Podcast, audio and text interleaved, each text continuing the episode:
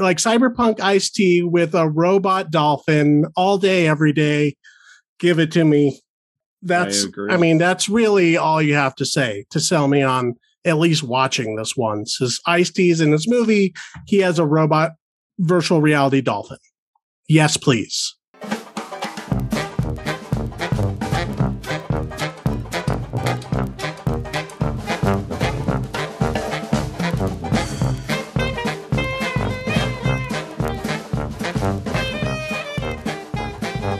Welcome to another episode of the MacGuffin Podcast, the movie review podcast that dreams are made of.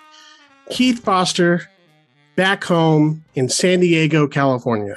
That's right. Uh, over the Christmas break, I went and visited uh, you, uh, Cassidy mm-hmm. Robinson. You are recording from an undisclosed location in the Rocky Mountains that I was able to successfully uh, triangulate your signal. Yes. Um, and I was able to find out where your secret bunker is. Yes, use a little Google Maps action, a little uh what's what's uh the one where you can see from like an aerial point of view, like drone style. So yeah, I mean, we did the holidays, they mm-hmm. happened, mm-hmm. and I just want to announce to the the winter spirit, the uh cold miser can fuck the fuck off now. Yeah, we're good. We're done. We're done with you. Well, okay. Technically, he has till Nope. Sunday. Oh, you think New Year's must have a cold weather kind of situation? Uh, kind of. I mean, eh. I I associate it very much with Christmas. Like you know, when I was a kid, that was kind of how long the Christmas holiday would last. Was like that week. Right. Um, you know, we usually keep our decorations up and stuff till after New Year's. So yeah, it's yeah, socially I'll, acceptable to keep your decorations up until after New Year's. After that point, you look lazy or insane. I don't care. I'm sick of it already.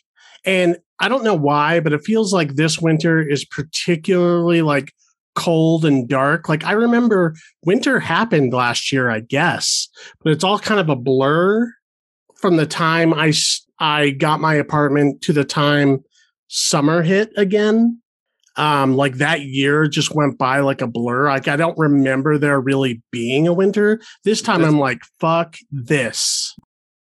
On this episode we're going to be talking about uh the new spider-man movie which i did not see but you did spider-man no way home. Uh is that the title? uh, yeah yeah yes. the newest the newest holland.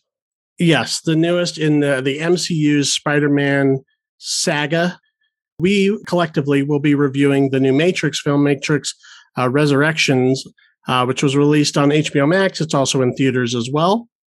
Uh, notably, not doing nearly as well in theaters as Spider Man, um, but I guess globally doing pretty good. Oh, okay. Um, and at the end of the program for the streaming homework, we will be doing uh, your streaming assignment which was Johnny Mnemonic, another Keanu Reeves cyberpunk film from the 90s uh, from Netflix. Mm-hmm. But before we get into that, I did have a game plan here. And this maybe should have went with the last episode because we talked about Midnight Run. We were talking about buddy movies, and I was gonna say, where did this come from? Well, it came from an Instagram photo I saw, but oh, okay. I thought to myself, you know, like, oh shit, like this is such a good thing we should have done for the last episode. Um, because you know, we were talking about Midnight Run, which is a like a buddy road movie. Um, but I thought about, you know, what are some pairings, some actor pairings we haven't seen that we want that we have wanted to see or would want to see, and um, you know, what sort of like movie conceits would put these actors together in a fun way. I'm I'm pretty proud of mine. I think both of these would be great movies. I like mine too. I mean, the one that I originally thought of that kind of sparked this whole thing, I'm more proud of. The other one was a little bit of a scramble to figure out, but once I got it, I was pretty happy with it. Um, but we're each gonna we're each going to propose two separate pitches. So I'll let you start. What is your first movie pairing? Your, your first buddy movie? All right. My first one is kind of out there.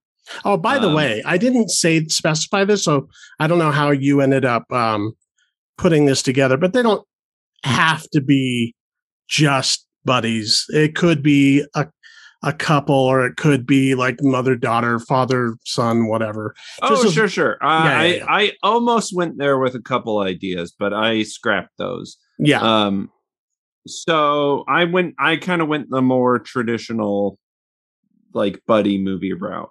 okay. the the first one I have is uh Nicolas Cage and Okay. Wesley Snipes. okay. Wesley Snipes is some kind of a celebrity. Uh, I'm thinking maybe a musician or actor, something. He's very famous, very high profile. hmm Uh, he gets mistaken for somebody else uh, and gets kidnapped by like this homegrown like terrorist organization Okay.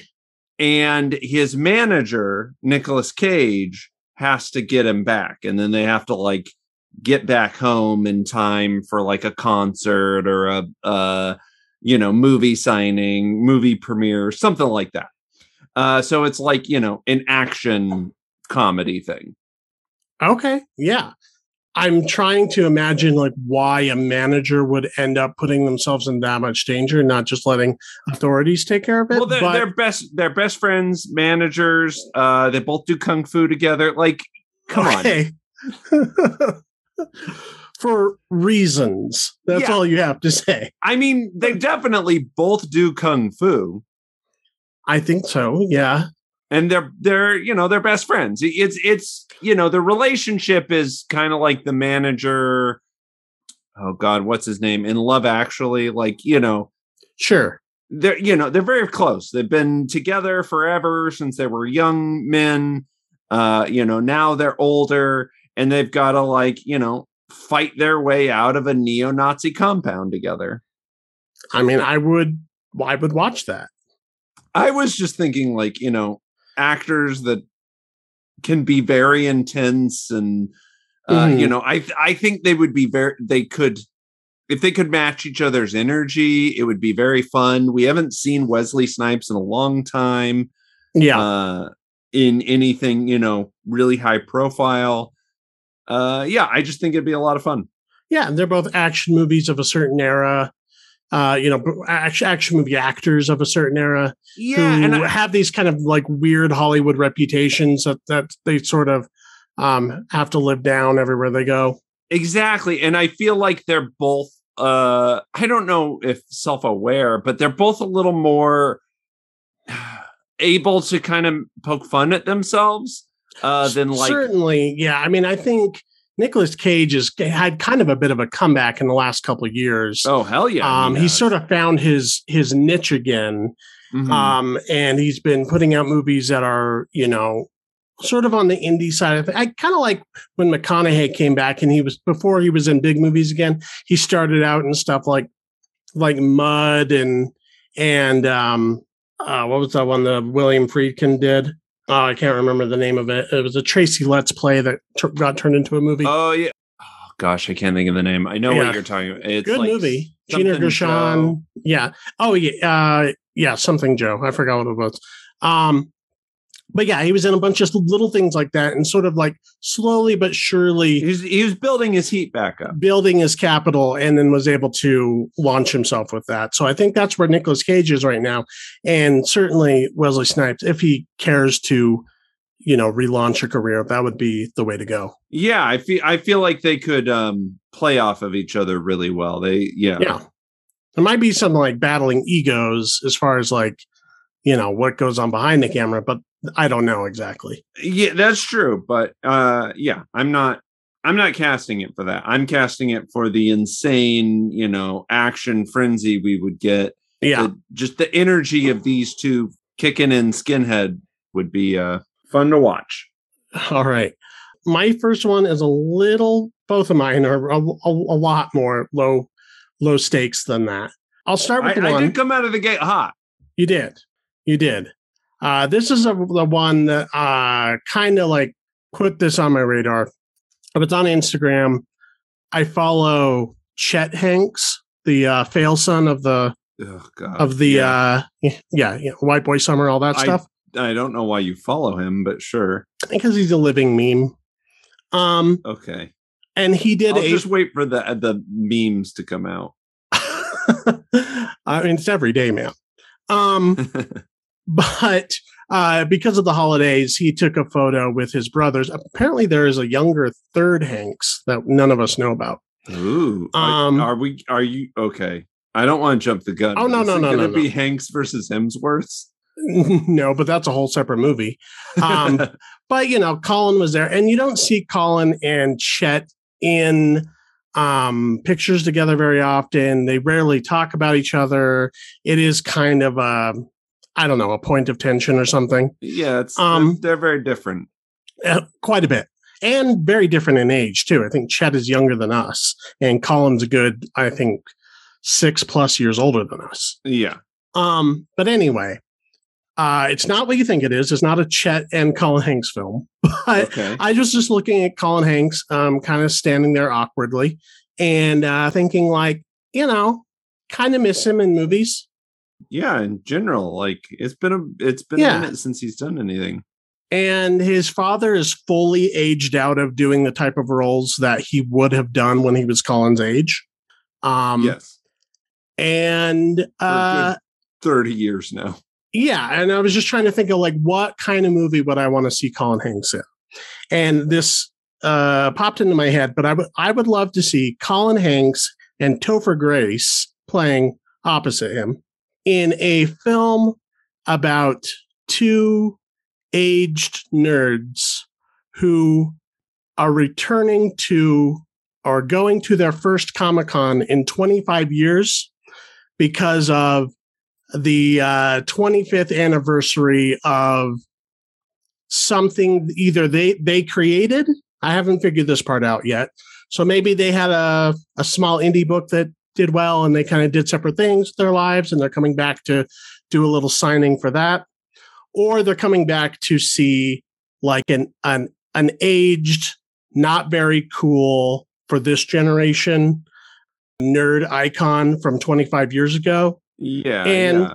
The basic premise is we get to see Colin Hanks and Topher Grace play off of each other and play human beings. You know, it's so often that the way the movies are written nowadays, just everything's very so character oriented. It's hard to just see people comfortably act next to each other. And I would just want to see how these two actors would interplay playing people in, in their late 30s, early 40s. Yeah, Um, no, I, I I like it. and and I think we could have some fun meta commentary about how Comic Con has changed since 25 years ago till now, and sort of how nerd culture like they get there and it's all like big and flashy, and it's like the you know the long lines for I you feel know like for some web like- celebrity, and they're kind of like ignored or whatever. yeah, I I feel like uh I feel like in general media ignores like the, The elder nerds? landscape of nerdity Yeah, uh as far as like you know setting and stuff goes where it like if something is nerdy it has to be about that right. And I'm not talking about like making them no no i i agree with the you i'm uh, saying the Big Bang Theory, like you know, no yeah exactly Like, I'm, I'm saying they're like, just like kind of dads who let that part of their lives go away. like i i feel like uh chasing amy right Right. how he just happens to work on a comic book like you know he happens to be a, co- uh, an inker uh, right, right. And slash penciler. Yeah. yeah yeah yeah uh you know what i mean like i like that it in that movie it just sort of happens to be their profession and then you know they sort of meet other nerds and stuff but like it's not really about that Yeah. It's very it's very incidental to the whole story. uh more so than you know any of other kevin smith projects like you know There's been a lot of like mini Kevin Smithy type stuff, like movies like Fanboys or or um well that but you know, that's what i'm saying is, type is stuff. But typically if they use that as you know sort of the setting or the general like background of the characters it has to be their the whole thing. focus of everything because they're trying to entice a nerd crowd Right. But in I- in my head, I'm kind of viewing this like more tonally, like some like a movie like Sideways, except Yes. for instead of wine, it's the comic book world. Yes yeah that's what i'm saying like it, it, it doesn't it doesn't have to appeal to nerds. It's just the setting. It's just where Right. they are. I mean, I think naturally it probably would appeal at least to nerds of a certain age. But but Um, but we're not marketing it to nerds. It- right, You know yeah, what I mean? would- like it would be a movie for everybody. It yes. and it would Uh, all just be this. pop culture references. I love it. I think it's great. And I just I I thought about it. I just those two actors would be really fun to watch together. Yeah. Totally. All right. What is your second one? Uh, okay, my second one. It's funny that you mention the movie Sideways. Um, okay. because mine is my next pitch is Sideways meets Grumpy Old Men, Okay. uh, starring Brian Cox and Willem Dafoe, and they are very, you know, they're very well off Sure. individuals. They're yeah, very upper class, and they're on some kind of a vacation together. Um, you know, sort of lifelong friends, but they kind of hate each other now. I just think that both actors can play bastards so well hmm uh, and to just sort of see them interact in a way where they kind of have to be together whatever they're they're on some vacation together it doesn't matter what Okay. um but they're in some kind of situation where they have to interact with each other and they don't you know they kind of hate each other they're so it's just kind of them trading barbs and one upping each other the entire time Mhm. uh, maybe they're on a cruise, just something to where they have to be around each other all the time. Kind of similar to your, Ch- uh, not Chet Hanks, the other Hanks, Colin Colin, Hanks. Hanks. and Topher Grace. I just think they are such good character actors and they Mhm. can both play high profile bastards so well. so it would, we be getting Brian Cox full accent or would he be playing American? Or would would uh uh Willem Dafoe be playing European? It could go either way. One could be European, one could be American. It, it- I honestly didn't even think it through that much. I just was thinking like it would be really fun to see Brian Cox from Succession like trying to outdo Willem Dafoe's Norman Osborn, but very low stakes, right? Like I don't want it to be about you know business and corporate mergers and you know I don't want it to be succession. I don't want it to be damages or billionaires or any of the or Mhm. billions or whatever that fucking show's called. I don't want it to be any of those things. I just want to be very high profile characters one upping each other over very low stakes things. Right. And you could play into the out of touch nature of who they are and what they do. Like Absolutely. Yes. you know, they'd be like com- comparing their, you know, financial dicks essentially. Absolutely, yeah. So that that's why, yes, they would definitely be like well off. They would definitely be like, you know, probably own their own companies or whatever. Mhm. Um, and the yeah, the whole thing is just them forced to be together for some reason, doesn't matter what. And the whole thing is just them trying to one up each other. Okay, yeah, I mean, I would watch that. It would have to be that's that's the type of thing that if I were just to read the description, see the cast, I would have to see a director attached that I'm interested in because it, it could either go a really cool, you know, prestige type film or whatever, or it could end up being like the bucket list or or some, you know, no, no, no, no, no. Yeah, I definitely not the. I, I know, list, I know you not- would not do that, but I'm not just saying. roadhogs, not not any of that shit. Like, yes, I would definitely want it to be like my pitch is a, a, a little more prestige, a little more. Yeah. uh, maybe yes, something kind of in the vein of like the trip movies, yes, but let but a little bit more prickly yes, exactly. Yeah. Uh, you're talking about the movies with Steve Coogan, with Steve and- Coogan and the other guy. Yeah. Y- yes, that's exactly what I was thinking. Like, yes, uh, I don't want Mm-hmm. it to be totally played for laughs. Cool. So one of the reasons I was uh, uh, kind of laboring my second choice here is because I wanted to feature some women Yeah, Keith. I mean, it's get it's becoming more common, um, but you know, there's not a lot of buddy comedy movies that focus around women. It's true, right? Unless it's like a bachelorette party, woo, kind of thing. I mean, there's a few, you know, there is Bridesmaids, there is yeah. uh Romy and Michelle's high school reunion. Like I mean, you literally had to jump back a few decades after Bridesmaids, but yeah. That's true. That is true. uh yeah, well there there was that one that came out this year that I haven't seen yet. The that I heard a lot of people talking about Barb and Barb and Star go to Del Mar. I think I know, you what you're what talking, talking about, right? It has Kristen Wiig. Yeah, yeah, yeah. Um, so this uh, this one, um, and it was for me the struggle. I kind of had an idea of what I wanted to see, but it, for me it was like coming up with the right actresses. And I have Cecily Strong and Mila Kunis. Okay. Um, I had to Google some like ages and stuff to you know to make sure that they would be closer to the same age. Sure. I mean, it's also you know it's Hollywood, but yeah, right. They, yeah. I feel like they fit. Um, so the idea is Cecily Strong and Mila Kunis grew up together, or at least, you know, been friends since high school, middle school, something like that. And they came up in like high school drama, kind of got into the world of acting around the same time. Um, but Mila Kunis blew up uh, and ended up becoming a successful, like right out of like, uh, you know, sketch comedy group or something they were both in. Mila Kunis uh, gets very successful very fast and is in Hollywood and making movies, making moves. And Cecily Strong is still kind of toiling in like Chicago underground comedy circuit.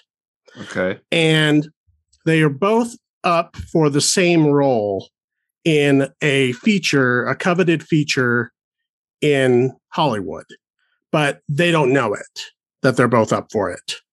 Um, they've they've been uh, uh, Cecily Strong, who have, would kind of be the unofficial main character of the two, is, has been sending in tapes like tape auditions or you know Zoom auditions or whatever. She's mm-hmm. on her third or second callback. She goes, sees everyone there, and lo and behold, she runs into her old best friend, who she's been fairly estranged from ever since her success. But because it's kind of uncomfortable, Mila Kunis, you know, sort of laughs it off and wants to treat her to her success and to you know the Hollywood lifestyle or whatever, and tries to like you know it's like haha we're up for the same role, but you know why don't you come out to dinner with me? Why don't you go to these parties with me? Blah blah blah blah blah, and it becomes this whole friendship kind of thing, but there's this underlying tension between the two that's not going to be resolved until they know who gets the part. Okay. All right. I like this. I I'm curious about how Cecily Strong and Mila Kunis would play together. They they have a mm-hmm. similar look. They have a similar yeah, vibe, which I, I could, thought was would make sense because being up for the same role. Also, yeah, I could I could definitely see them both being up for the same role. And and I, I just like you know strong brassy women in movies, and I, I think mean, both of them can do that and are true. that. Yeah, and I think they can both be very funny and also play serious when they need to. Yeah, I mean, I I don't hate it. I I like it. Um, yeah, I think they're that's a pretty good matchup. Yeah, that's the most like an actual movie uh, between uh, the ones that I thought of. But um, as far as like having you know full details, like I actually have a, a starting place and an ending place for a screenplay if I wanted to go so far. You, um, you should fucking write some of this shit. Like I I honestly felt like my Nick Cage Wesley Snipes one. I'm like, it hinges so much on the actors getting you know, those parts, being game and doing it. But I'm like, yeah. I was seeing it in my head. I was like, this is fun. All right. Well, if anybody else has any other suggestions about what actors they've always wanted to see in a buddy movie together, uh, you can tweet us at MacGuffin Pod um, on Twitter. Um, hit up the DMs. Uh, you know, we'll read them on air. Let us know if you would see our crazy movies. Yes, we can start some uh, some analytics. Okay, let's go ahead and talk about the movies. Uh, I'm going to give you the floor a little bit here to do a mini review for Spider-Man No Way Home. Obviously, I can't really comment. I have yet to see it. I plan on seeing it. Um, maybe depending on what you say. Sure. Yeah. Uh, okay. So, Spider Man No Way Home is the third in the home trilogy. It's ridiculous to say. Uh, for the Spider Man movies in the MCU starring Tom Holland. It starts off immediately after the events of Spider Man Far From Home. So, if you haven't seen that, spoilers, I guess. Spider Man Far From Home ends with Quentin Beck, uh, Mysterio. Uh, just before he died, he managed to edit the video footage of his fight with Spider Man. And he also reveals the identity and sends this video to J. Jonah Jameson, who is now sort of an InfoWars. Alex Jonesy type conspiracy theorist guy. Yeah, yeah. I, I mean, it's there without being too explicit, but he, he, you know, whatever. He's a propagandist. Uh, so this is big news story. He, he reveals the identity of Spider-Man. Uh, so the movie begins with uh, Tom Holland as Peter Parker slash Spider-Man, uh, trying to figure out you know what to do now that the entire world knows who he is um you know there's reporters everywhere he goes uh he just wants to you know finish his last year of high school with his friends and get accepted to college and yeah so him and uh zendaya mm-hmm. is mj mm-hmm. Jacob batalon uh as ned are all trying to get into uh i think it's mit you know they're all trying to get in college together so that they can still be friends and stuff.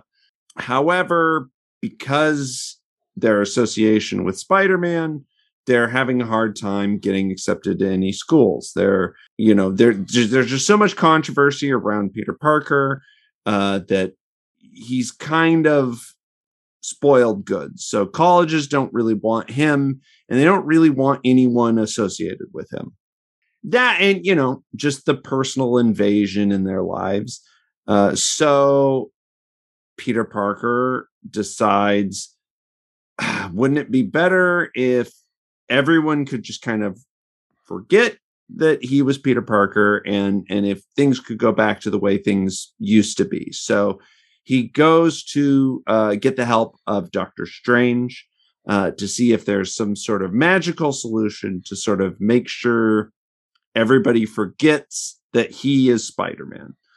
Doctor Strange decides to help him. Uh, he decides to create a spell, and as Doctor Strange is casting the spell, he sort of creates a rift in time and space and brings uh, these old Spider-Man villains that you know uh, Tom Holland has never had to deal with into his universe. So uh, he has to fight off the likes of Doctor Octopus, as reprised by Alfred Molina from the Tobey Maguire movies. Uh, he has to fight off Jamie Foxx playing Max Dillon, aka Electro, from the Amazing Spider-Man movies.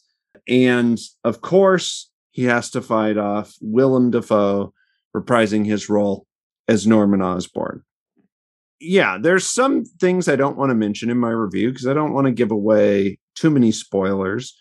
Uh, but Spider Man thinks he might have a way to send these villains home.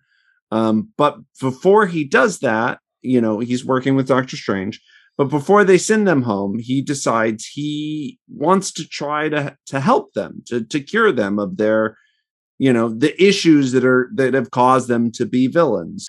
What did you think about it? Because I, I noticed um, prior to the release of No Way Home, you were kind of going back and watching the other Spider-Man movies, mm-hmm. and mm. you know, you had your critiques of, you know, specifically the Amazing Spider-Man movies, the ones with um, with yeah. uh, Andrew Garfield. And- it's been a minute since I'd watched those movies, and they're not great. I, right. I think Andrew Garfield was a fine choice for Spider-Man. I think he's he's in it. He is trying to do the work. Um, but just those movies are trying to do so much and trying to so not be the Sam Raimi movies. Right. That that they they prevent themselves from having a lot of fun with it. Um, right, which they, is why I think of, everybody was like, just give it back to Marvel, and then they did, and everyone has been into that. But it seemed like even within the last couple of years or so, or at least since the last Spider-Man movie was released, um, people are kind of getting frustrated. Maybe by people, I just mean me. No, um, you're. I don't. But people alone, were sort so. of getting frustrated. That's like, okay, cool, but I just want to see Spider Man do Spider Man shit, not just be a cog in the MCU universe. Well, I, I think I think it goes beyond that, right? I so I don't mind it when the MCU uses movies to set up other movies or what or whatever, right? Like uh Captain America Civil War isn't really a Captain America movie. Every no. you know, everybody called it like Avengers 2.5 or whatever. It is, yeah. Yeah, it absolutely is. Uh, so is it a great Captain America movie? Not necessarily, but it's one of my favorite MCU movies. So I, I think the problem with Spider-Man in the MCU up to this point has been that there isn't enough of what makes Spider-Man Spider-Man. In Captain America Civil War, Captain America is still a recognizable character. He still does things like Captain America would do. He is still, uh, you know, he still has agency. Right. Whereas in in the MCU so far, they kind of have played Spider-Man to be like the kid sidekick of whatever other hero, right? Right. So, you know, in Homecoming, I think Spider-Man Homecoming is a pretty good movie but it's frustrating how much he sort of relies on Iron Man mm-hmm. and how much like the Iron Man technology kind of bleeds into what's going on. And Spider Man Far From Home is like, is this weird teen like road comedy and he's in Europe and he's like an agent of shield and it just doesn't it, Spider-Man sort of in the MCU so far has felt like uh, superhero tofu, where he kind of takes on the characteristics of whatever heroes he's teaming up with so far. Right. So okay. it's interesting. This is my thoughts, kind of having pre-seen the movie. Yeah. Um, I mean, obviously, the whole notion of like opening parallel universes and seeing all these characters and possibly seeing other Spider-Man from other movies, that was kind of put into public consciousness by um the uh the well, animated the, film. Yeah the into the spider spider-man the, into, into the, the spider-verse, spider-verse, which was a huge hit a huge like massive uh kind of surprise hit considering other than the spider-man being in the title. Uh, there was a lot of unknowns as far as how that would do. But, you know, some could say that the MCU is just like, okay, we'll have one of those. Sure. And, and, and that but is a- I, I think that it's kind of interesting given what you just said about how Spider-Man in the MCU is so beholden to kind of um, playing within th- those very tight confines of what the MCU allows him to be. It's interesting to sort of rip those walls off and have him face these these these other universes in which Spider-Man's treated very differently. What does that look like? So basically, uh, the the way I kind of look at it is these three movies mm-hmm. are kind of one big Spider-Man origin story. Yeah. And by the time we get to this movie, we actually get to see Tom Holland's Spider Man become Spider Man. So I really liked it. Uh, I think this movie is a lot of fun. His interaction with the these older villains seems very natural, and it, you know it's just a, a, testament to how well cast they were. Yeah, um, you know, Willem Dafoe steps in as Norman Osborn slash Green Goblin without skipping a beat. You wouldn't mm-hmm. think that it's been fucking 20, 20 years, years, since yeah. that movie came out. You, you know, so it's it's nice because even though like Doctor Strange is in this movie, even though we've got a bunch of villains, I, I you know, some I I did not mention because they are a little more tertiary. There's a lot going on in this movie, and I do think it it, it could be easy to get kind of overwhelmed by it, but what the MCU does so well is they are able to sort of balance because they built this universe to the point where it's at Mhm. they're able to to share screen time a little easier than you know back when everything was kind of ride or die on one movie Right. uh so you know some of these characters can kind of come in and out and have smaller parts than others and ultimately this feels like a spider-man movie like yes it is cosmic and weird and and the stakes are kind of insane but ultimately the conflict comes down to this moral choice of spider-man choosing like i don't want to send these characters back to their universes until until they you know i've i've helped them. I i have to help them because if i just send them back to that point in time that they came from they're just going to die. They're just Mhm. going to you know we know how their stories play out. They're pulled out of time as well as space. Uh so you know he has to take this chance to save them. So ultimately like the conflict of this movie is a moral conflict that feels very spider-man uh even though doctor strange is in this movie uh it doesn't feel the same. It doesn't feel like spider-man is just sort of doctor strange's sidekick. Um it, it really feels like this in this movie tom holland finally becomes his own spider-man. Um, well, it sounds like by the, the way you're describing it that they, you know, through the machinations of the plot or whatever, that he starts to build his own ethos.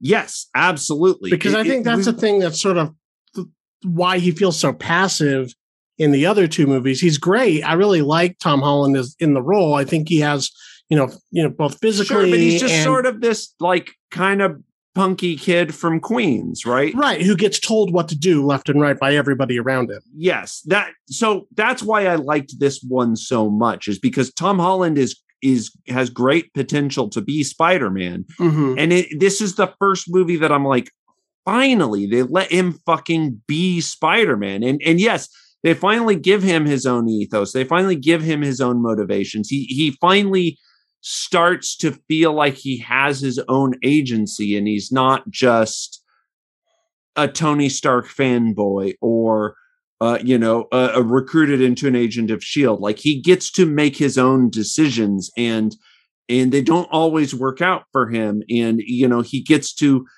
he, gets to make mistakes, and he gets to be his own hero. Finally, uh, I yes, I think this movie is a lot of fun.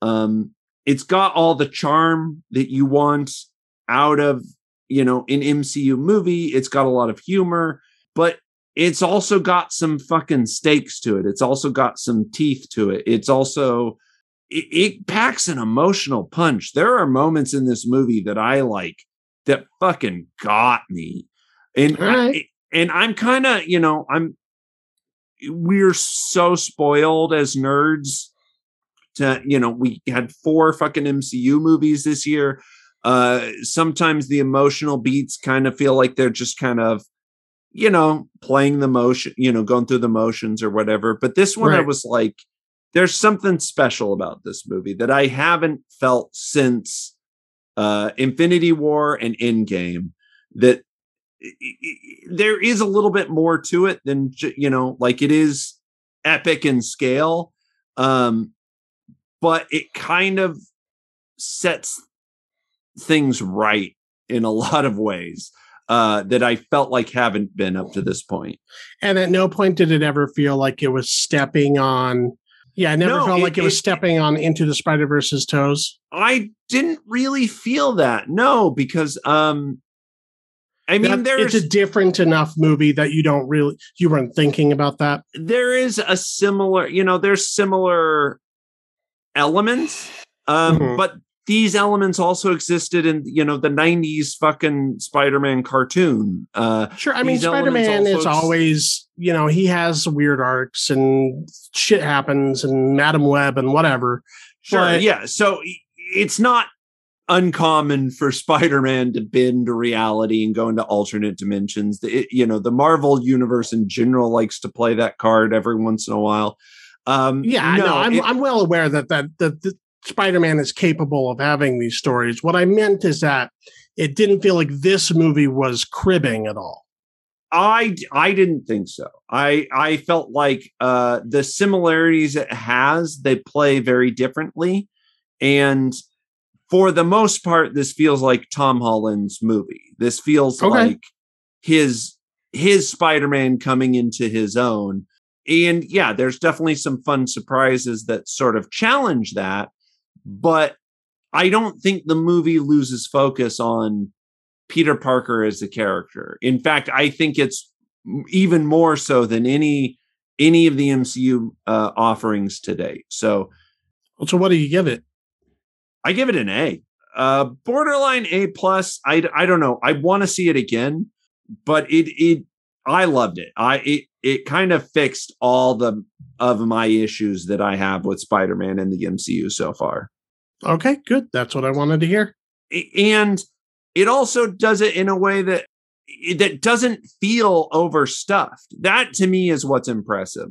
Um, it you know, there's a lot of villains, there's a lot of characters, but it still feels like it has a specific story it wants to tell, and no individual character, like the fact that Green Goblin is in it, it, it doesn't take over the story. It doesn't feel muddy. Okay, let's go ahead and move on then to Matrix Resurrections. And I suppose I'm setting this one up. Yeah, I just did a lot of talking. My mouth is dry. go ahead and get some water. Um, well, well, now we're getting into our double dose of Keanu Reeves cyberpunk action. So, Mm-hmm. Matrix Resurrections is the fourth film in the Matrix universe. Uh, this is uh, written and directed by Lana Wachowski. Now, here solo. She's not here with her sister Lily, who up until now, they've almost exclusively worked together on all of their projects, going as Mhm. far back as Bound um, through to uh, the Matrix films, Speed Racer, uh, Cloud Atlas, uh, Jupiter Ascending, the television show Sense 8. Uh, that was a Netflix original, um, of which a lot of Sense 8 actors appear in this film. And this takes place, um, well, when does this take place? so we leave off uh, of Matrix Revolutions, the third in the original trilogy, where Trinity and Neo go to the core of the machine city and seemingly defeat the key holders to the simulated reality known as the Matrix through an act of uh, sacrifice, self sacrifice. Uh, so this is slightly spoiling Matrix Revolutions if you haven't seen it, but you know, at the end of the film, Yeah. both Trinity and and uh, Neo die. Um, we kind of get a little weird little conversation between the Oracle and the uh, what's his name? The old the old guy with the TV room, The architect. the architect. We get a conversation with them about how like, well, where do we go from here? Like, you know, and then it kind of seems like there's going to be some sort of treaties or They- something made They, between. they leave the door to the universe open at the Yes. end of uh, the Matrix uh, Revolutions. Yes. Um, and here we pick up with Neo very much alive in what looks to be contemporary normal America, um, where he is now aged up appropriately from where he would have been, you know, back then. So now he's in his whatever early 50s. and he is a successful game designer, video game designer, who uh, rose to success through the creation of a series of video games called The Matrix. And whenever we see cutscenes or whatever footage from these video games that he created, it is um, scenes that we as audience will remember from the movies. So we are led to believe that the creation of the of this video game was a conception of Thomas Anderson, the video game creator, making this video game. Or are not. your eyes crossed yet? so we're getting very meta. We're getting very meta. And they want to develop a new one. They want to kind of figure out where they're going from here. Uh, they start, you know, they're in board meetings, bouncing ideas off each other. What is it about the Matrix that really is uh, appealing to an audience? Is it the, you know, the anti-capitalist eh, uh, message of it? Is it the cyberpunk? Is it the action, the bullet time? Is it the trans allegory? Is it blah blah blah blah blah? Right. So all of this stuff that's been written about the movies is now coming out of characters' mouths. And then we have uh, these new characters uh, who enter the picture. Uh, Jessica Henwick as the character Bugs, and uh, Yahya Abdul Mateen II, um, who we just saw in the Candyman film. Um, yeah, he's kind of the go-to guy for like reboots right now because he was also in the Watchmen TV series. Oh yeah, uh, I yeah. didn't know that. Um, eh, here he's playing Morpheus or a version of him, it gets complicated as far as that goes because obviously Morpheus was played by Laurence Fishburne in the past, and in the cutscenes that we see from the video game slash past movies, it's still Laurence Fishburne. Um, but here he is a version of Morpheus who's working with this Bugs character. Uh, they seem to have, you know, crossed over into the simulation that I guess Neo is still in and uh, it kind of plays out very similarly to the first third of the 1999 Matrix film, where they have to convince Neo that he is in fact not insane, that he these dreams he's having, these video games he created, everything is based on a reality that he has since forgotten, and that they, they need to bring him back to help him or help them sort of bring unity to this uh, machine civil war that is happening uh, in uh, Io, the new um, uh, kind of no man's land in the non simulated Earth. So, you know, they do all that. And uh, the second half of the film, you know, without getting too deep into the, the ins and outs of what's the same and what is different as far as the uh, how the matrix as a simulation has been updated um, mostly the second half of the film is them going back into the Matrix to try and unplug Trinity, who is living her life as a, a mother and a wife. Um, she's had a couple of interactions with Neo uh, in a coffee shop. They sort of know each other uh, uh, distantly, and they've always felt like there was a connection there, but it was like their lives could never really truly interact. But the, it becomes part of their reality dysphoria that they feel as though they should be closer than they are. So it becomes a rescue movie about getting Trinity. What did you think of uh, Matrix Resurrections? I didn't hate it, but I didn't particularly like it either. Mm. I'm pretty ambivalent about it. I, to me, I kind of just was watching the whole thing like, okay, why am I watching this? Like, what's the point of this? I I feel like there's some interesting stuff, but that's all sort of front loaded at the beginning with um like kind of Thomas Anderson questioning the nature of his reality. Like they kind of play on that a little bit longer than they did in the first Matrix.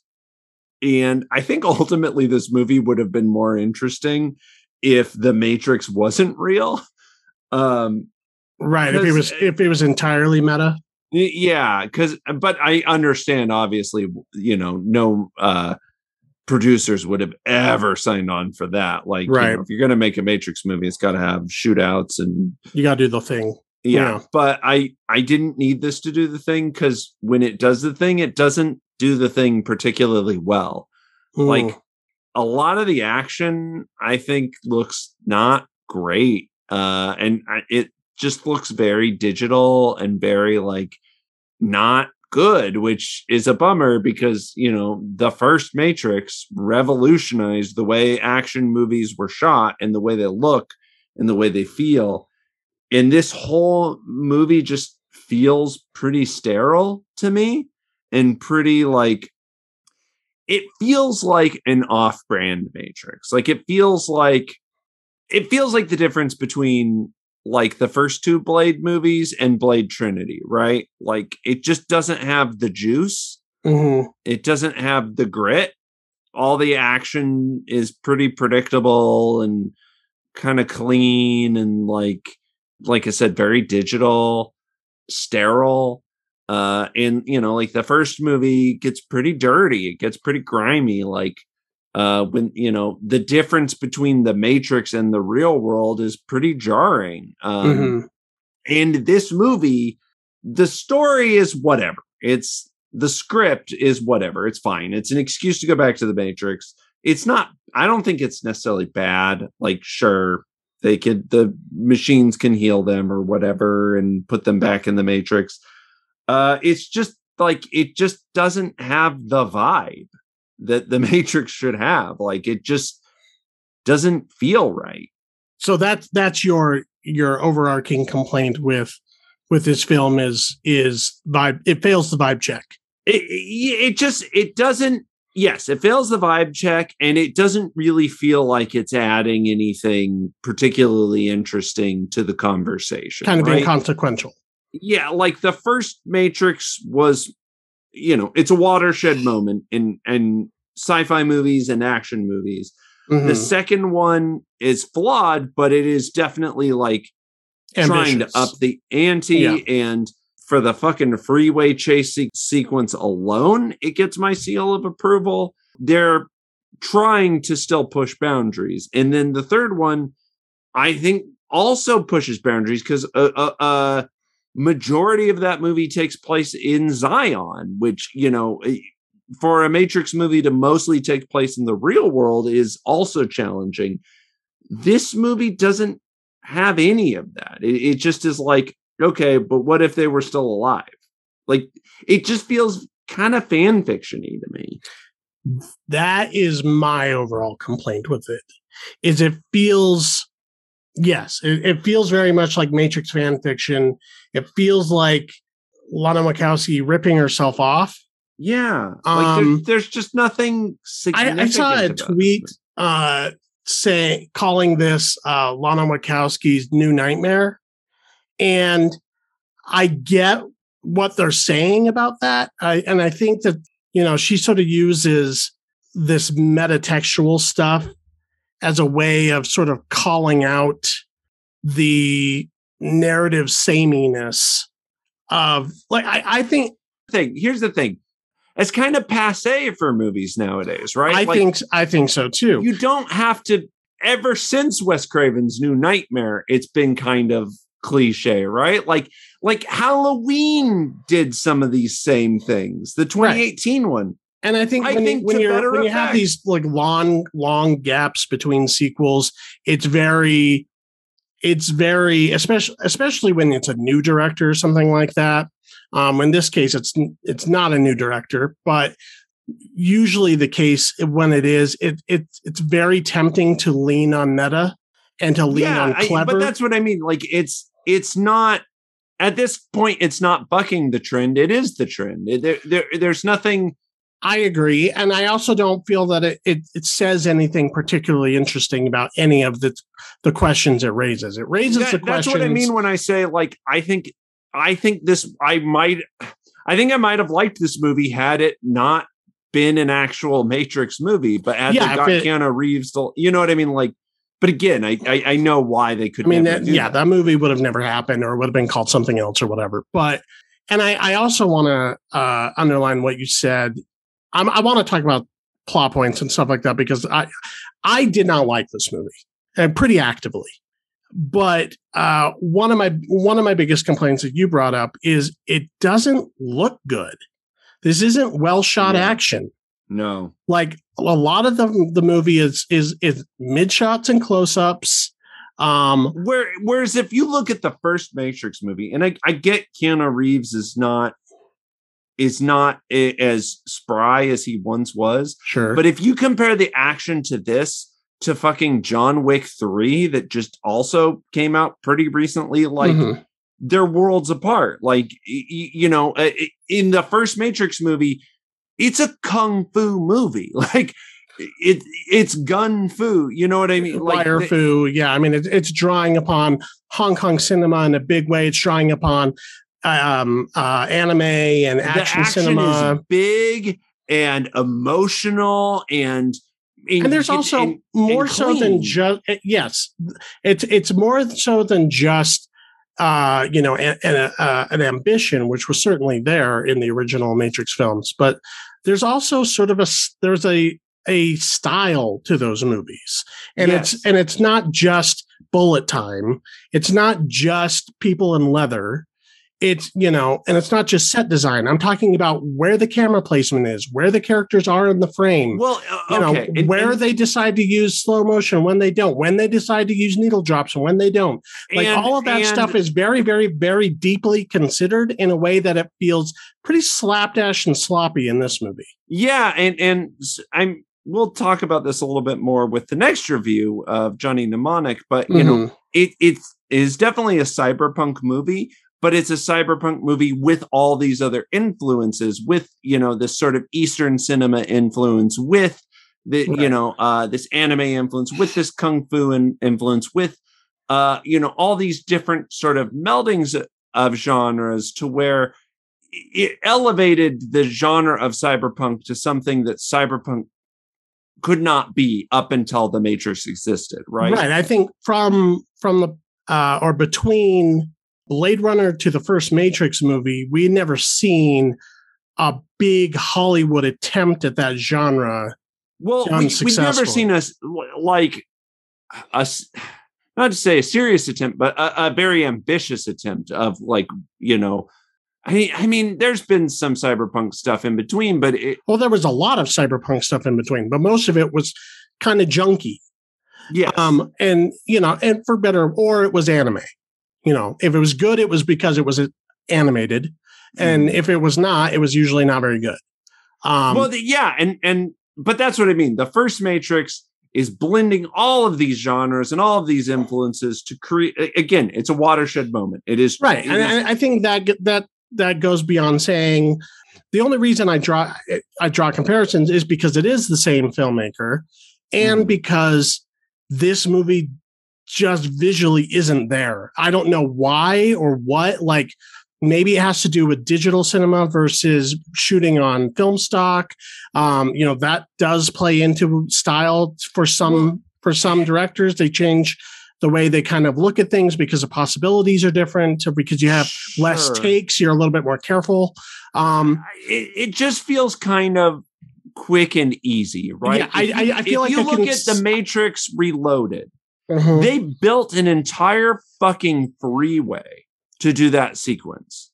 Right. L- like this free this looped freeway just so they could get the look they wanted so they could get the right Mm-hmm. and and a lot of that uh sequence like a lot of those cars were added digitally later. So there's a lot of digital stuff in that sequence. Right i'm not is- i'm not talking about just the use of of cgi No, or no, no, digital but- effects. but what i'm, i'm, talking saying about is shooting on on digital versus film stock because yes but when you're but well- there is an ambition to the filmmaking right, yeah and There- there's a, there there's a tactility and there's a there's a what you were saying grit to film that looks like film versus yeah well it's like well we can just we can do take a hundred takes at this because it's all on a hard drive anyway and you know whatever like it doesn't matter that or we don't could really just we green just green screen screen the whole all thing or- yeah because you know like i i remember so there's a sequence where they like do the, there's like this fight sequence on a train and uh i was just thinking like god this looks so bad and Mm-hmm. again, say what you will about any of the movies in the first trilogy, the action does not look bad. Yeah. Even in the you know the Matrix Revolutions, which uh, was not particularly loved, it looks good. You know, like the the, Yeah. the the end sequence between Neo and Agent Smith is operatic. It's big. It's it's it's uh elemental, you know, but you might not like the story, but it is it looks cool. Right. I mean, they were they were still, and you know, I'm not, I haven't looked at the numbers, but I'm going to guess, you know, adjusted for inflation, blah blah blah blah blah. This movie probably does not have the budget that the Matrix sequels had. But then don't make the Matrix. Well, yeah. I, I mean, it depends on what movie you want to make. I also I'm not thrilled with the movie they wanted to make. Um, I have a lot of similar issues with this film as I did with the Candyman reboot. Although I think the Candyman reboot was still an interesting movie. It just wasn't necessarily a particularly great horror film. But I thought that it was still worth seeing and worth discussion. This movie Well, I, I yeah, and I my like issue that I had with both is that this idea of like let's take in all of the cultural critique of this series sure. and we're going to stuff it into characters' mouths and we're going to sort of use that like- as as a way of sort of mulling over what it is this story wants to be but i feel like it never really finds what it wants to be I I I agree with you, and I, I I agree with that comparison to an extent. I feel like the you're definitely right. The Candyman reboot does that, but not to the extent that this does. I i think like the candyman reboot ultimately is a more successful movie because it's more cinematic it's shot better well, and, and and, it it, has- has, other things to it's say. more well acted and yeah my problem with this movie is it has nothing else to say other than what if there was another Matrix movie? right and you know i think a lot of people have have posited what they think the overarching you know meaning is to this movie. And i'm not going to say it doesn't mean anything. I think that they are having conversations. There's ideas but i don't think there's anything said here that wasn't already said in the other movies in a more subtle way.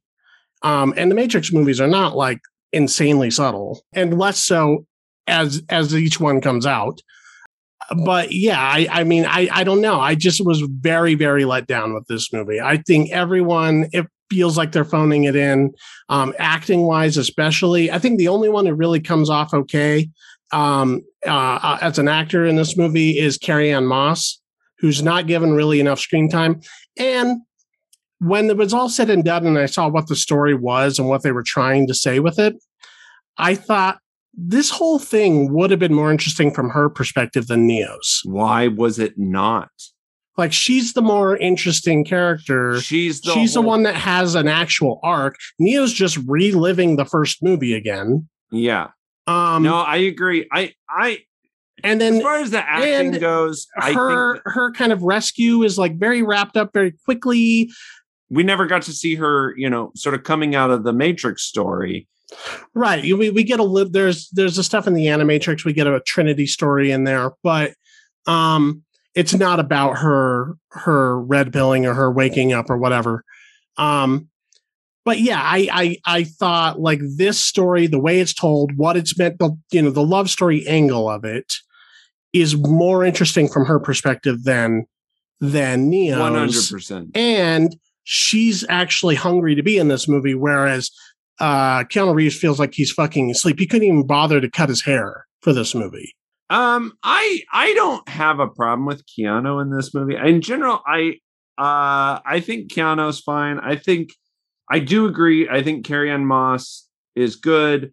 Um, I think who plays Morpheus is doing a, a good job, and I think he's finding interesting notes for his character based right. And and when we learn more about I think the probably the most interesting stretch of the movie is between the point which and where Neo's unplugged again and then they go back to do the rescue. There's a little bit of like world building that happens there when we're learning about this like robot civil war that occurs after the after Neo and Trinity sacrifice themselves and like how the world is changing, you know, going from Zion to, to Io. Like there's if there's you know there's that ambition that we saw the story the storytelling and world building that from the original movies that exists in 25 minutes of this. Sure. Y- yeah. and it's So- all only implied because they can't really afford to or have no interest to really get into any of it So I I didn't have a problem with Keanu. I I liked um Abdul Mateen. I think he's a great actor, but I don't know about his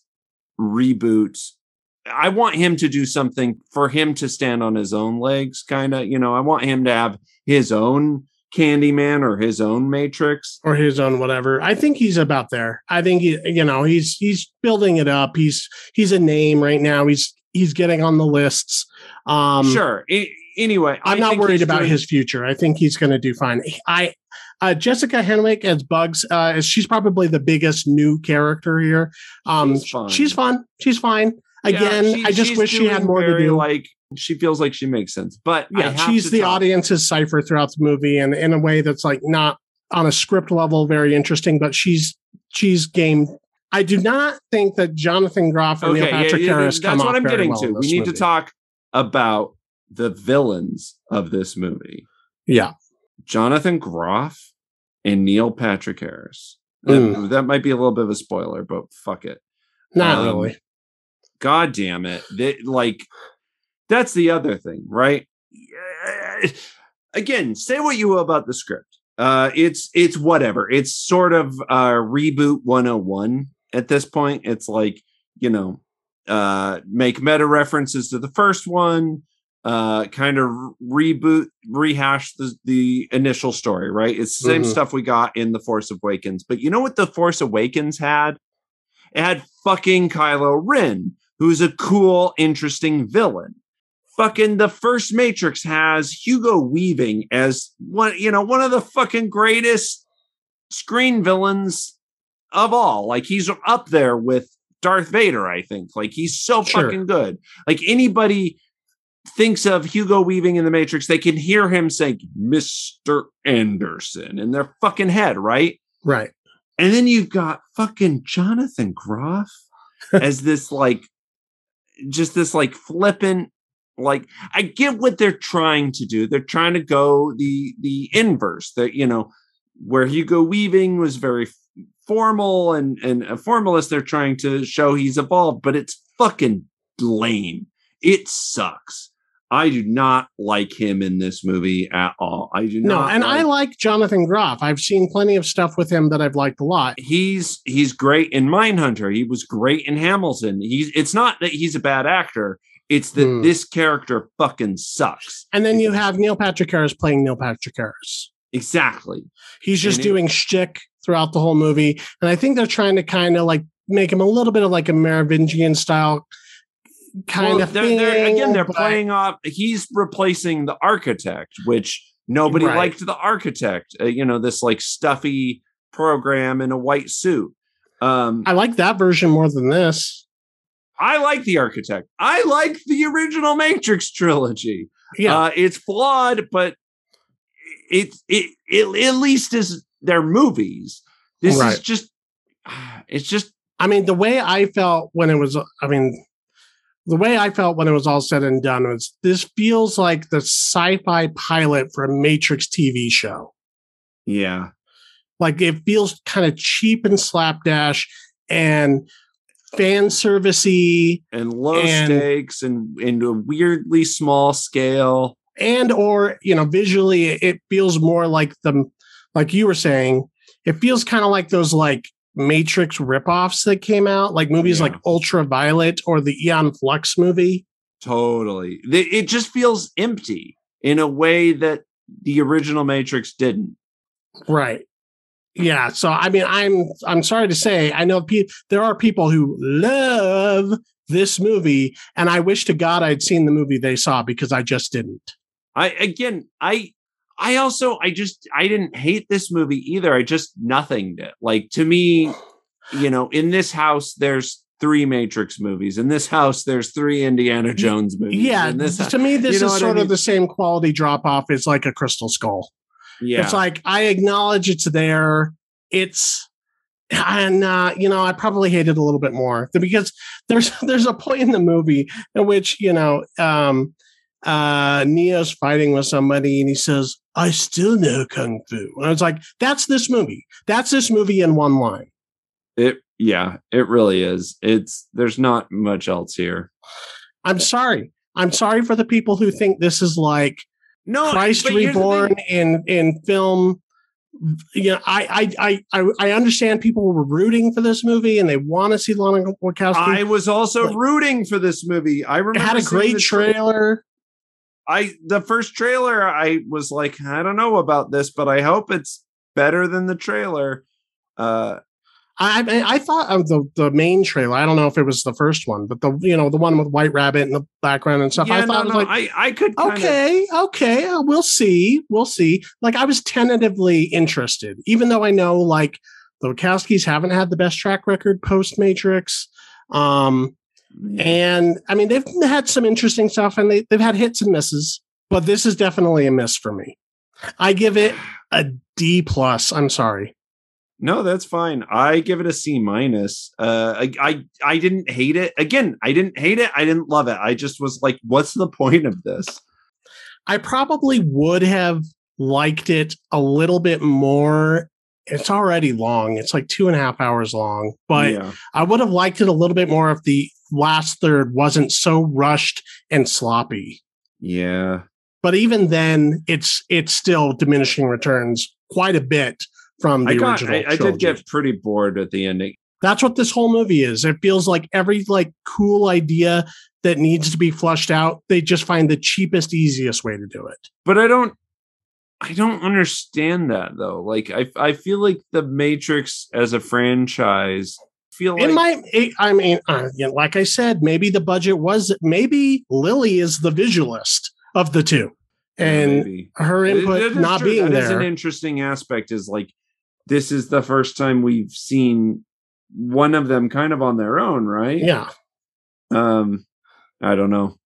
I will say, however, that people who maybe didn't like this movie or maybe who did should go back pre Matrix and watch their first film, Bound, with uh, Gina Gershon and um, Jennifer Tilly. It's a great little 90s neo noir. Okay. Um, and it's really good and it's made on the cheap. And it like if you like movies like uh, Memento or uh, Bound is is a lot of fun.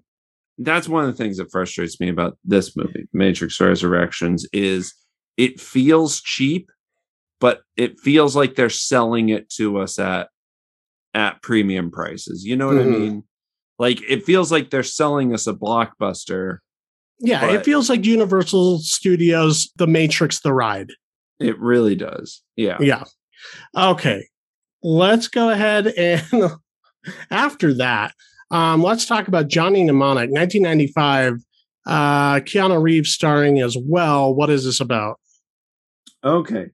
Uh, so uh, Johnny is our protagonist, and mm-hmm. he is a data courier who has an implant in his head, a wetware implant, where he can take information, upload it into this implant in his brain, and uh, you know transfer it. Um, yeah, uh, you know, uh, so that it's a little more secure than just an email or something like that. Yeah, and this takes place in like a dystopian future. BT this does. All, uh, very fun. Takes place in the year 2021. right. Uh, so I did think that was fun that you know we got this in in our last review of the year which this episode will probably come out in 2022, but whatever. yeah, so he has this implant in his brain. When he got this implant, it cost him some of his uh, long term memories, and he wants out of the game. Uh, he he wants to get his implant removed and get his memories back, but that's a very expensive procedure, and to to afford it, he's got to do this one last job. So he goes, you know, to this hotel where he gets this data uploaded and it's way more data than his implant can handle. It's it's like triple the capacity or something of of what his implant can handle. which shouldn't be a problem as long as he can get the data removed in enough time. Um, you know, it gives him about 24 to 48 hours before he's got to get the data out of his head or, you know, it will explode or leak or whatever. And, He'll die for some reason. Yeah. Fry his brain, kill him. They line up the password, everything's great. Uh, except as they're faxing the password off, uh, this Yakuza high tech corporation breaks in and kills all the people who were involved in the project, uh, except Johnny, who manages to get away. So now he has, you know, a clock ticking for him to get this information removed from his brain before it kills him. And along the way, he realizes, you know, a bunch of people want what's in his head. Um, The Yakuza wants him. He's like other people want cyberpunk uh, rebels. Yeah, they want the information because it can, as it's revealed, it can like cure some tech related diseases. There's a crazy, jacked out street preacher who's hired to kill him. Um, you know, it's kind of one of those things where all of these people are chasing Keanu Reeves, which, right, you know, it's a Keanu Reeves movie, right? Specifically, a Keanu Reeves in the '90s movie, for sure. Yeah, yeah. Um, but not one of the higher tier ones. This isn't Speed or Point Break. No, no, it's wild. It's, I mean, it's kind of, you can only imagine that the Wachowskis saw this film and saw some sort of potential in Keanu Reeves in this type of world. And they're like, oh, like this kind of sucks, but we could use that. Um, I'm, I'm not going to totally say this movie sucks. I mean, I, I think it sucks in a fun way. This movie, but it's, so this, this is not is, great cinema no, this movie is cyberpunk as fuck, which I do appreciate. Yes, it is wetware, hardware, download, net, you know, yeah. all of that fucking shit. Um, you know, d- down to mega corporations warring with each other. Uh, you, you know, the the problem is this movie is, yeah, visually it's a pretty generic '90s action movie yeah, I mean, it's, it certainly feels kind of low budget for what it's going for. It also, and, I mean, there's a lot of dated. like, and yeah, it dates super hard. Well, it's just it's 1995. This is this weird period of time in movies.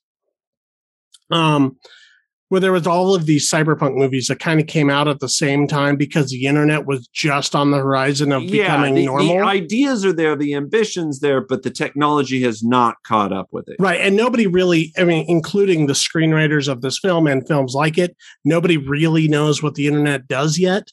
So everyone's, or what it's planned to be used for. So everyone's kind of just using it as a catch all for oh whatever God. kind of technology they need to run but I mean, this hilarious. is this so, is pretty close to the same year as like Hackers, The Net, uh, Strange Days. There was all these movies that are in this vein from this so, I'm I'm looking it up and I'm realizing this was written by William Gibson, who wrote the book Neuromancer, which I'm assuming this might be kind of based on, mm. which like kind of created the genre of cyberpunk. So it's based on a short story that he did. Uh, I'm guessing is what it looks like from. It uh, is interesting because, like I said, the cyberpunk cred is there. Yeah. Um, and cyberpunk is its own genre in the way that, you know, steampunk isn't just, it's not just cowboys with steam guns, right? Like there's more to it than that. I mean, that's worse. That's what it is. Well, yeah, but I, again, I think this movie has the the cyberpunk cred. Like the world building aspect of it isn't the problem. No. I mean, I don't I don't think that it's you know, there's a lot of movies that are kind of in this realm as far as the look of the movie goes. Um, it, yeah, like visually, I think this movie is actually pretty similar to um, like stuff like Demolition Man. Yeah. And, Judge Dredd, the the Stallone Judge Dredd, not the the, the later one, yeah. Judge Dredd. Yeah, and it, and it kind of fe- it feels a little Verhoeven esque. Maybe I'm just thinking that because the actress was Uh, also in Starship. Troopers. Um, It, it feels.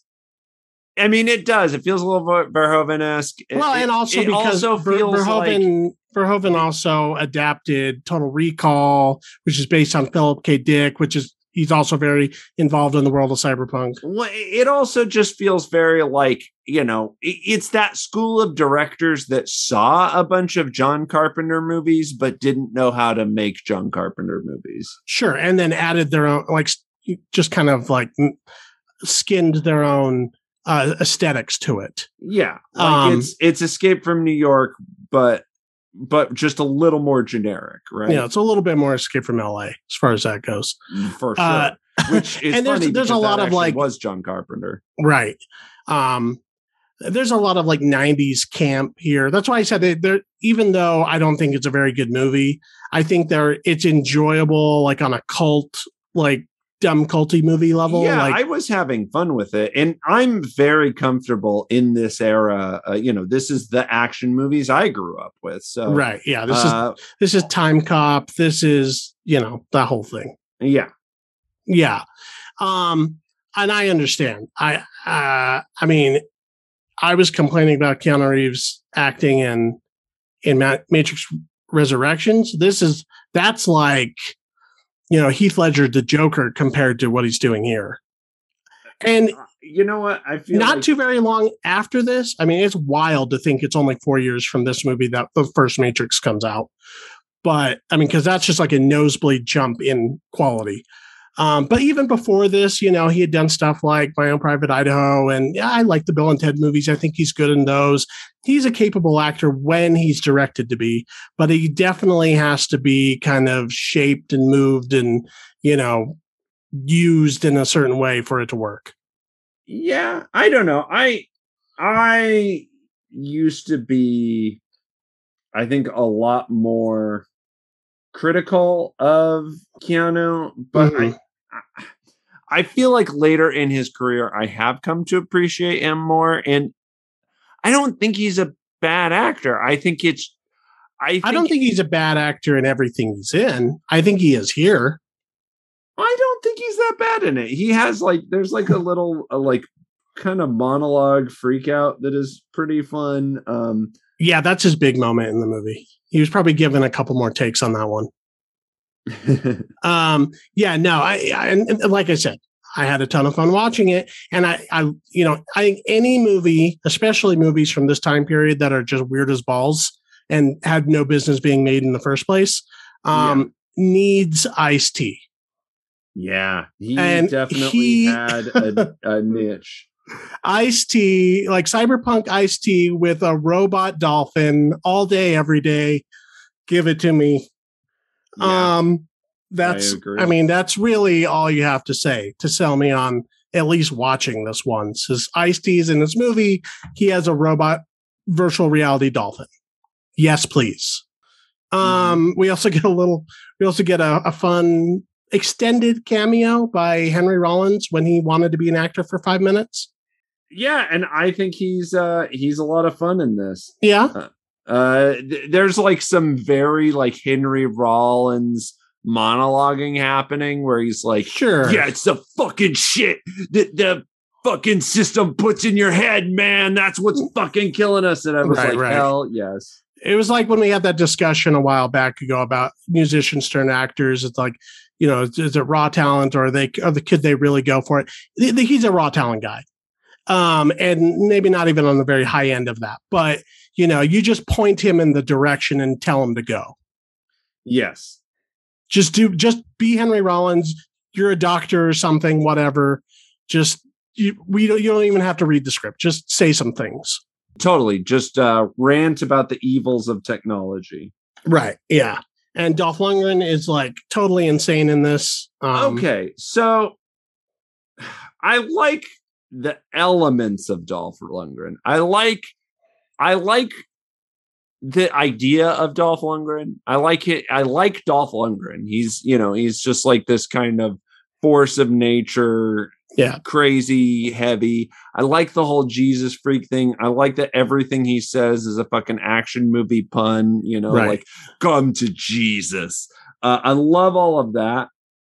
Uh, my only thing was his whole character is supposed to be like so hardwired out that he'll kill anybody, you know, for money just to keep his like tech implants and stuff. But he has no visible tech on him. I think visually we could have had more fun with that character. Maybe, yeah. I mean, he's already pretty wild looking in this movie with the big hair and the beard and the and the uh uh the cane, like No, I whatever you call wanted, it, the I wanted staff. some cy. Give me a fucking cyborg eye. Give me a, you know, like yeah, he probably could have used like uh techno veins all over his body or at some give me- point like his robe gets torn open and he's like half robot or something. I get you. Yeah, I, it, I, it need, I needed to see some hardware I uh, I enjoyed his presence in the movie though. I thought that he was he's he understands the movie he's in. Um Oh, totally. and I, he's not the type of actor that I would assume that kind of self-awareness. But here I was like, "Oh, he does know what he does." yeah exactly he's very game Yeah. Um I mean, I again, I think if you didn't grow up in the middle of the 90s and you're watching this and like expecting a quote unquote real movie, I don't think you're going to like it. But if you go into this wanting to kind of laugh a little bit and sort of just have fun with the premise and you like culty weird nonsense, this is you could do much worse. yeah it's it's it gets you through the you know the 90 minutes in in relative ease and fashion Yeah. I Uh, mean, when like a, if a guy has a laser garrote thumb what more do you need and yeah, the Yakuza and uh, viruses, and everybody's just talking in nonsense tech talk, like they just c- c- grabbed a book off of, you know, from Best Buy and just started underlining the biggest words they could find and shoved it in the dialogue. you got udo kier being a real weird german scary man You have Udo Kier being Udo Kier, Uh-huh. the the move the role he plays in every movie. Yes. Um yeah, I mean it has all it ticks all the boxes. It's almost to the point of self-parody how mid 90s this movie is. yeah but It's it's okay. I, I mean, I- We we talk about a lot of these type of movies um uh, for our our streaming homework and sure we you know again this I think just- they they have that the even like dumb culty things have kind of a scale and a ranking. I would not put this as high as something like uh uh Frogtown. What was that one? Hell comes to Frogtown. I think that would be further up the list into like actually a good movie. Um Oh, this mean, is- way higher on the camp yeah right, but I think that movie is like fully in on the joke, whereas this movie I don't think is. no this this movie i think takes itself pretty seriously um yeah i i honestly With the exception thinking- of a couple actors who kind of know they're in some schlock. I, I honestly was thinking a lot of the movie demolition man Yeah, but even that is like kind of a comedy. yeah it's it's that one has its tongue firmly planted in its cheek this Yeah, that movie is feels like, trying to be satire. Might not Yeah. always pull it off, but like like that and like Last Action Hero and stuff like that. The, those those like referential uh action films from the early 90s. yes before the the meta take really kind of Yeah, like that was basically the last gasp of the action stars from the badass cinema of the 80s. mm, was them getting very referential in the early 90s. Um, you could even throw in uh, uh, True Lies a little bit into that that world, and then Sure. the 90s, your action stars were more people like Keanu Reeves and Nicolas Cage, and you know people who don't look like giant buff meat people. I don't know. There's some elements of that kind of action that I think would be fun to come back. Like, uh, you know, if you're looking at stuff like uh, uh, John Woo, Mm-hmm. right? Like, I, I do feel like a lot of action lacks the uh, that sense of style that the 90s had it didn't sure. always work. I mean, I think you have stuff like the John Wick movies or you or um um I did not see the movie, but uh, nobody and well, you that, know. that's why I think John Wick stands out is because it is it is so stylized. It is like, you know, kind of blending the best of both worlds. It is taking this like we're going to have over the top action but we're going to make it look better. We're going to make it a little more believable. Like, mm. you know, whereas like most action stuff, I think coming out that's not the MCU or whatever is, is more along lines of the, um, the, the Chris Hemsworth movie, Extraction, right? The stuff that's a little bit more situational. Yeah. Which, you know, maybe the action looks all right, but the, it's more about it's more about like are they going to get out of this thing in time or whatever? Or how they do how are they going to fight their way through this or that? There, there's just this tendency yeah. with action specifically to need to be grounded. Mm-hmm. and it's sort of lost the operatic quality that it used to have. And i I'm not saying that we necessarily should go back to that or that one is better than the other, but it would be nice to see that thrown in a little a little more once in a while. Like not everything has to be grounded. Just like not everything has to be shaky cam. You know what I mean? Yeah, like, I think that's why like say we're on a tangent now, but I think like a movie like uh Shang-Chi that's why it was kind of a breath of fresh air is because the they actually put a lot of thought into the fight choreography. Yes. And yeah. it looked like a different kind of movie than we're used to seeing in that context. So when it does happen, it feels refreshing because yeah, generally speaking, it's about guys running away with guns from other guys with guns. Yes.